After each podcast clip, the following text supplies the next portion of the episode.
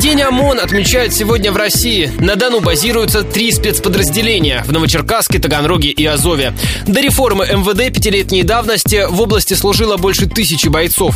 Отряд Донской столицы называется «Сармат» и славится своими взрывотехниками, рассказала главред информационного портала 1 РНДРУ Елена Доровских. В ОМОНе самая замечательная взрывотехническая служба все заминирования, вот этот робот, это все наши бойцы. Там работают опытные взрывотехники, думающие подразделения. А не просто там взяли щит, шлем, да, и пошли всех дубинками лупить. Нет, я считаю, что наш ростовский ОМОН выполняет свои задачи с честью.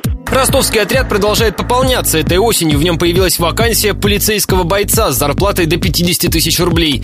Кандидату предъявляют высокие требования. Он должен быть ответственным, дисциплинированным и высоким, поясняет руководитель исследовательского центра «Superjob» Наталья Голованова. Опыт работы не требуется. Пишет работодатель. Приглашают ответственных, дисциплинированных мужчин без вредных привычек, годных по состоянию здоровья к строевой службе, с отсутствием судимостей, служивших в армии, имеющих рост от 175 сантиметров. Полный рабочий день, выслуга один год службы за полтора. Бесплатное обучение в высших учебных заведениях МВД. Иногородним предоставляют общежитие.